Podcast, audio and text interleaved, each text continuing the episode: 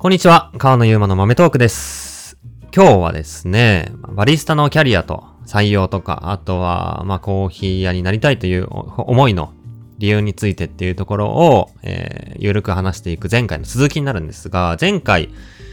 まあ、なぜバリスタになるかっていうような動機とかモチベーションで4つあるっていう話を紹介しました。1つ目がコーヒーを伝えたいから。まあ、その、例えばね、自分がいいとか好きって思ったものをもっともっと多くの人に知ってもらって共感してほしいと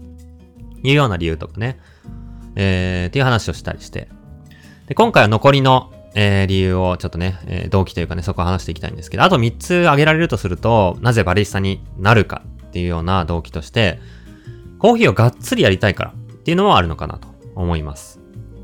で、コーヒーをがっつりやりたいっていうふうに言うのは、まあ、うん、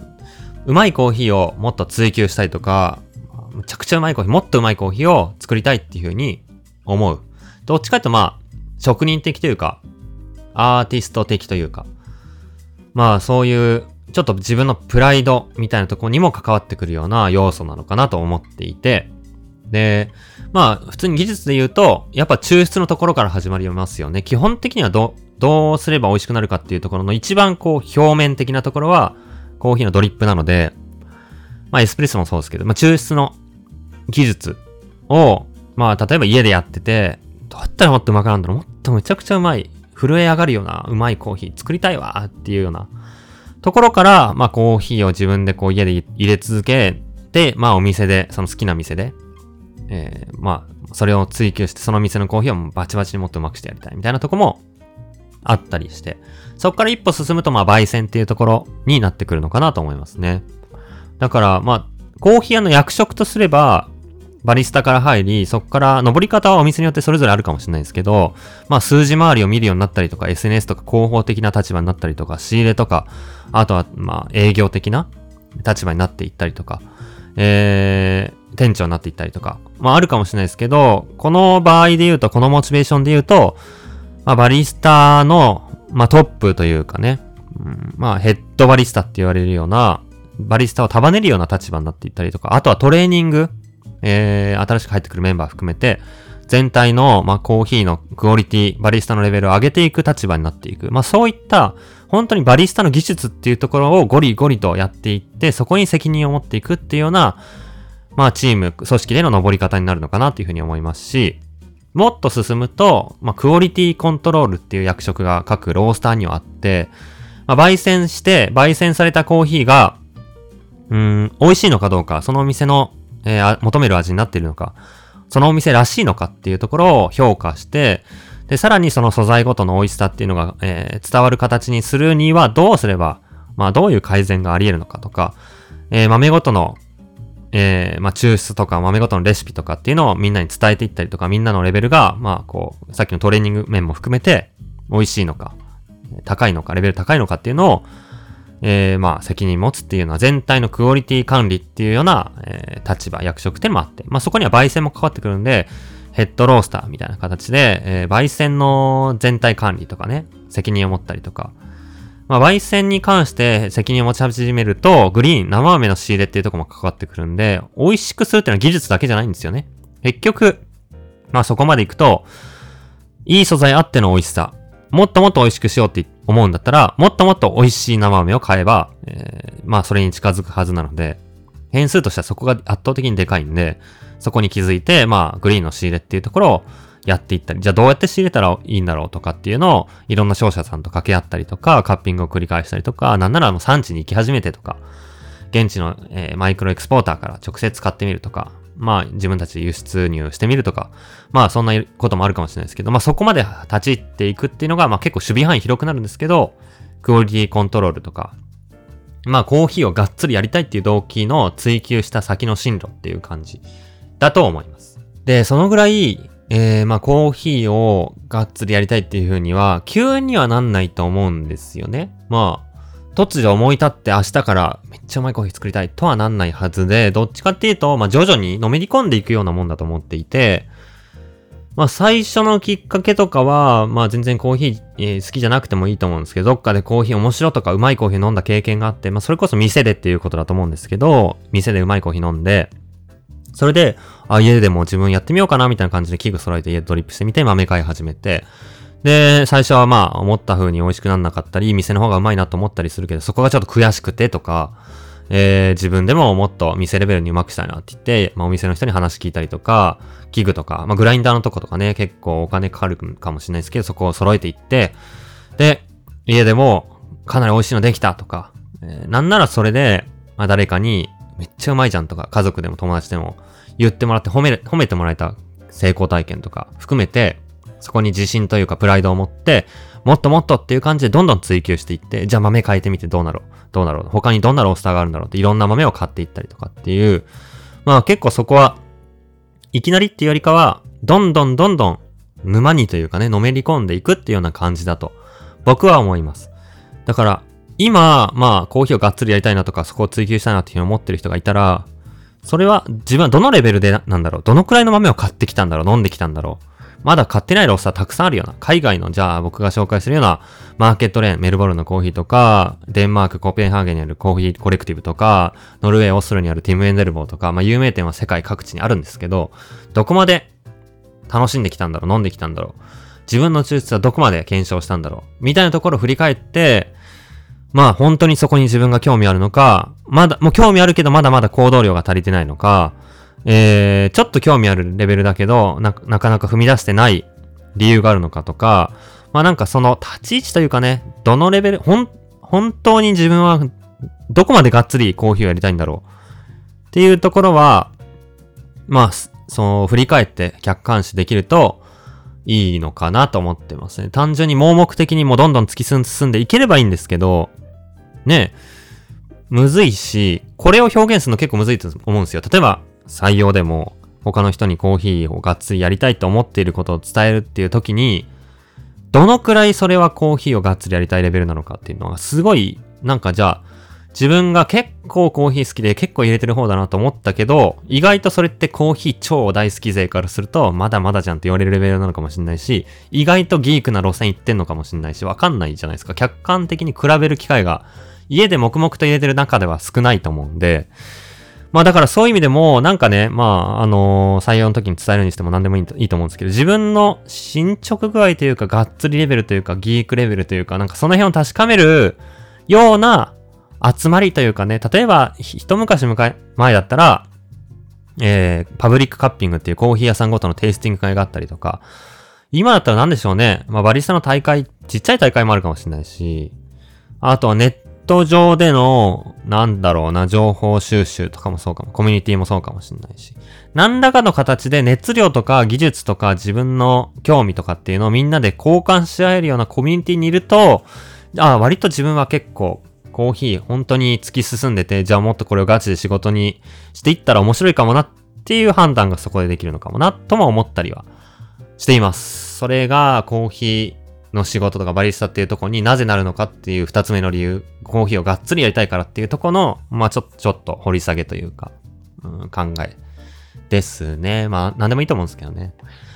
で、まあ他になぜバリスタになるかっていうところ考えるっていくと、まあ合計4つあるんですけど、3つ目が技術を習得して独立したいから、かなと。まあこれはね、結構ある、あると思います。まあその、流度の大小は問わず、割とよくあるまあ、えー、理由なのかなと思ってはいます。僕らも、まあ、採用していて、えー、応募していただくときに、まあ、なぜなのかっていうところも、えー、毎回聞かせてもらってるんですけど、結構な割合で、えー、将来自分のカフェを作りたい、将来自分のお店をオープンすることを夢見ているというようなことを書いてくれている人も結構いますね。で、まあ、これはですね、まあ、どんな店を出したいのかっていうのを考えて、そこから逆算していくっていうようなことが必要な要素なのかなと思っていて、まあ、なんて言うんですかね、いつかカフェを出したいっていう言葉だと、まあ具体性はないじゃないですか。どこに、えー、いつ、どんなコンセプトの、どんな見た目の、どんなメニューの、どんな店を出すのか。まあ、そこは今後、えー、視野を広げながら経験をしながら考えていくっていうとこだと思うんですけど、まあ、なんだろうな、ここの辺のイメージは、自分が幸せと感じそうな人生を歩みたいっていうような、そういうビジョンをカフェを作るっていうことで、まあ、えー、思っているのかなと感じていて、まあ、これはいい意味で、えー、まあ、ふわっと自分がカフェとかコーヒー屋をやっていったら、まあそんな人生、ちょっと想像してみると、面白そうだな、えー、幸せそうだな、っていうような、まあそのくらいの流度の動機なのかなと思ってて、じゃあ、いつとか、まあどんな店で、コーヒーはどんな美味しさなのと、コーヒー以外にどんなメニューあんのって言われると、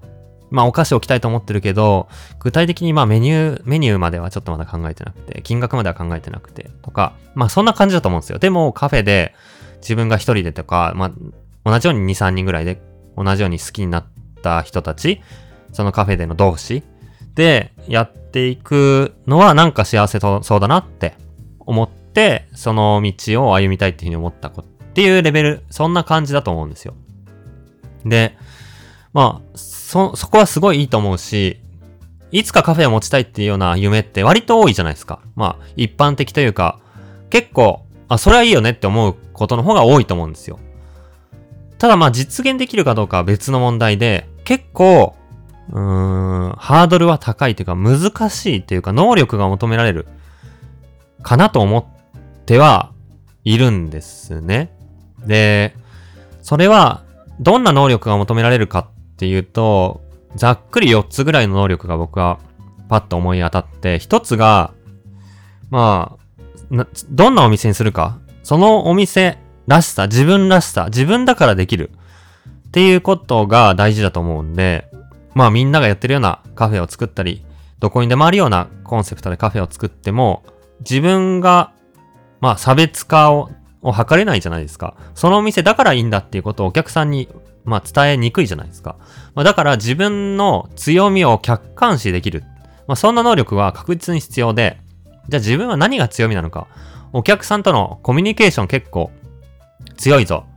って思ったり、それはコーヒーじゃない接客業とか、まあ何らかのサービス業についた方がいいと思うんですけど、そこの経験を通して、あ自分は結構、その、サービスとか接客をしながら、お客さんを満足してもらったり、まあ、小回りが効いたり、気配りをして、えー、まあ、少ない、ちょっとずつの配慮かもしれないけど、まあ、トータルでかなりお客さんを満足させられるなとか、まあ、そういう実感があって、やっとこの、まあ、なんだろうな、認識できるというか。で、その強みをよりこの自分のお店のコンセプトに活かしていくっていうことが絶対に必要で、まあ、コーヒーのバリスタの技術かもしれないし、豆の知識かもしんないし、焙煎の能力の能力や経験かもしんないし、まあ、さっきのサービスとかかもしんないし、はたまたちょっとコーヒーじゃないお菓子作りとか、映画が好きでとか、チャリが好きでとか、まあ他の人より経験してな、詳しいな、えー、技術があるなって思う部分。まあそこを掛け合わせつつ、自分にしかできない、自分がやることで意味がある、ある。そういうコンセプトにしていく必要があると思うんですね。そういう意味でも、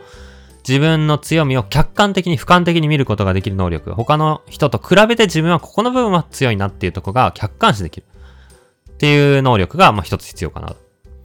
もう一つが、えー、何が、まあ世の中からというか、お客さんにというか、街で、社会で求められているかっていうことを認識できる能力っていうのも必要だと思います。これは最初の自分が何をしたら強いかえー、自分らしいお店になるかっていう能力と、それが、うん、受けるか、それが受け入れてもらえるか、価値として伝わるか、えー、いいと思ってもらえるかっていうことを想像できる能力。まあ、この二つセットだと思うんですよ。自分のわがままでやりたいこと強いっていうことをバンってやって、それが空回りすることだってあり得るし、逆にみんなが求めることに合わせすぎても、そこに自分の強さが伴ってないと、まああまりこの強みがないというか、意味がないというか、ね、その自分らしさ、お店らしさっていうのが弱まってしまう。そこのバランスだと思うんですが、両方ないといけなくて、この二つ目の何が求められてるかの認識できる能力って、結構ビジネスマン寄りというか、マーケットのニーズを把握するっていう、まあそういうことなんで、ちょっとマーケター寄りというかね。まあそこがちょっと難しいところだと思うんですよ。それを例えば、まあどこまで狭めるかっていうことが自分の興味関心で、まあ強みってとこも含めて判断できるのかもしれないですけど、コーヒーだけにするのか、じゃあカフェっていうくくりでお菓子とかも考えるのか、料理まで考えるのか、まあ、そのカフェの席数とか規模とか考えて、まあ、どこまで広くするか、広く、広くっていうのはまあ守備範囲を広くするかっていうとこで、まあ、コーヒーだけに狭めると、より難、難易度上がっていくと思うんですよ。コーヒーっていう中で、じゃあ、何が求められてるのか、えー、え、なんでしょうね。例えば、どういうスタイルの店舗なのか、どういう、えー、豆の調達と販売の仕方なのか、えー、コーヒーに関連する他の事業はどんなことがあるのか、えー、まあその中で、じゃあお客さんはどういうことを課題視しているのか、求めているのか、潜在的に求めているかもしれないけど、まだ伝わってき、りきってないところはどこなのか。まあそんなところすごいこう、小さく考え、小さくっていうかね、ピンポイントに考えていくっていうことが、コーヒーだけに狭めると必要になってきたりするし、カフェとかっていうことに拡大すると、もう少しこう、ポイントは見つけやすい。ニーズもまあ、もう少したくさん、こう、あんまピンポイントすぎないもので出しやすいのかなと思ったり。まあそんなところが、うーん、まあ、例えば SNS が好き。他の人の情報を見たり、意見を見たりするのが好き。えー、まあ、流行っていうことはあれかもしれないですけど、今の文化みたいなとこが好き。興味ある。みたいなところが少しこう関連してるとこなのかなと思ったりしますね。この何が求められてるか認識できる能力っていうと。で、あと二つ、えー、必要な能力が多分この独立っていうことに関してはあって、もう一つが多少のリスクがあっても実行できる行動力。これは、まあ、まあリスクっていう言葉もね、リスクだと思わなければ別にいいんですけど、まあ一般的に言って、例えば融資を受けて借金をするっていうことに対してリスクがあったり、えー、大きい会社で安定的な収入。まあ、これもね、まあ、考え方、価値観次第、まあ、時代によって違うのかもしれないですけど、逆に時代によってはそこにリスクがあるって考える人もいるかもしれないですけど、まあ、そこの道、安定した、まあ、敷かれたレールじゃないですけど、安定した道を、まあ、一歩外れることになると思うんで、自分で独立するって。そこ、それに対するリスクとか、まあ、そういったことを、まあ、リスクとしてそもそも捉えなければいいし、まあ、そういうふうにリスクがあるっていうふうに言われることであっても、いや、やったるぜっていう、まあ、実行力、行動力っていうところは必要で、まあ、そのためにやっぱり、そうすることで自分が幸せなんだっていうことをちゃんと自分で実感できているかっていうことと、あとは、まあ自分だったらきっとうまくいくっていうことの、まあ、根拠のない自信根拠あってもいいんですけどね。あの、まあ根拠ない方が多いと思うんで、根拠のない自信がある方がやっぱ良くて。で、なぜ、なぜ根拠のない自信が生まれるかっていうと、まあ、その人が過去、まあいろんなことでチャレンジしてきて、成功してきたから、成功体験があるから自信になっていくわけなんですよね。まあそれはもしかしたら中学、高校の部活動かもしんないし、その辺から始まってるかもしれないし、受験勉強かもしんないし、仕事でちょっとこう、任せられてうまくいったっていう経験かもしんないし、まあいろんなとこかもしんないですけど、まあその自分頑張ったり、まあ自分ならなんとかなんじゃんっていうやっぱ自信。これないと、ね、難しいと思うんですよね。この、独立する店出すって。普通に、なんだろうね、独立開業で、まあ、個人事業主であっても法人であっても、まあ、やっぱり、ある意味企業なんで、うん、そこの部分が自信ある方がいいかなっていうふうに思います。まあ、で、もう一個が、えー、このコーヒー屋として独立する時に必要になってくる能力の4つ目なんですけど、収益を考えられる能力っていうのも必要かなと思います。やっぱりまあ、さっきも言ったみたいに起業なんで、これまあ不得意とかもあるかもしんないとこなんですけどね。でもやんなきゃいけないんですよね。どのくらいで仕入れてどのくらいで売れるか、それ1ヶ月ごとにどのくらいになるのか、ざっくり計算できるような能力。まあ、慣れもあるし、やり方をそもそも知らないっていうだけかもしんないんですけど、例えば、えー、1杯500円のコーヒーを1日何杯売れば自分はその店を存続できるのかっていう計算をしないといけないですよね。えー、500円のうちの原価の豆の原価はいくらなのか。じゃあ、1キロ4000円で豆を仕入れていれば、えー、1杯分の 15g は60円だから、まあ、お湯の値段とかを考慮しなければ、基本的にはまあ、60円の原価。そこにカップ代と蓋代とスリーブ代が入って、まあ、プラス20円で80円の原価。1杯80円で、500円で売れれば、420円が利益になっていくと。で、えっ、ー、と、1日にだいたい水道光熱費が平均するとこんぐらいかかる。まあ、1ヶ月で計算した方がわかりやすいかな。1ヶ月で、まあ、合計10万円かかる。インターネット代とか、えー、もろもろ含めてプラス5万円。で、家賃が、えー、20万円かかる。みたいな感じで、35万円は結局なくなる。みたいなことをして。で、じゃあ、それで何倍、何倍分の利益を作れれば、この固定費プラス、えー、まあ消費税分プラス、あとは自分の、まあ、えー、取り分、何万円にするかわかんないです。例えば、まあ、同じ25万円に設定するとして、じゃあ、その利益として稼がなきゃいけない1ヶ月の、えー、目標金額が最低限出てきて、それ割る、えー、420の利益、420をすると、ざっくり何倍売れば、その利益分が取れるかっていうのが出てきますよね。で、じゃあそれ割る営業日、例えば25日営業だったら割る25して、1日あたりの平均の、まあ、出さ出さなきゃいけない配数が出てくると。まあ、そんな風な計算をしていったりとか、ジャストの目標に対して平日と土日でどう違うのかとか、豆以外の売上とか利益ってどう作れるのか、えー、じゃあ料理をするのか、お菓子をどっかから仕入れて出すのか、豆を販売するのか、グッズを作るのか、いろんなまあ売り方はあると思うんですけど、じゃあそういうことで自分の強みとか、他のお店を見て、これやったら自分できそうだな、売れそうだなっていうふうに思うことは何なのか、そういうのも収益にしていって、じゃあそのためには人が足りないから、みたいなことももしかしたら出てくるかもしれないし、そんなところを、まあ、考えられていくと、えー、よりお店は続きやすいのかなとも思ったりして、気づいたらね、やっぱ金なくなっちゃうんで、先回りしないといけないっていうところは確実にあると思います。だからそこの計画力っていうのは、まあ自分の力じゃできなかったら、そういう人に入ってもらうっていうのも含めて、能力として必要なとこかなと、ざっくり思ったりしていますね。そんなところが、独立したいっていうモチベーションに対する中身で、で、何の話をしてたかっていうと、なぜバリスタになるかっていう理由として4つぐらい動機があるよね。1個目がコーヒーを伝えたいから。2つ目が、えー、コーヒーをがっつりやりたいから。3つ目が技術を習得して独立したいから。で、えー、じゃあ最後の4つ目どんな、えー、動機があるかっていうところで言うと、単純にその店、ブランドが好きっていうような理由もあるかなと僕は思います。まあこれはね、あの、そんなに語れることないんですけど、単純にその好きな会社とかチームとかブランドとかサービスとか、それに関わって働きたいっていうような理由って普通にシンプルにありますよね。なんかもう深いこと考えずに社会性がとか、だ、誰の役に立ってとか、自分は何によって認められた感覚があってとか、じゃなくて、単純にその人たちが好き、そのチームが好き、その、そのブランドが好きっていうような、え突破の仕方というか、その仕事というか、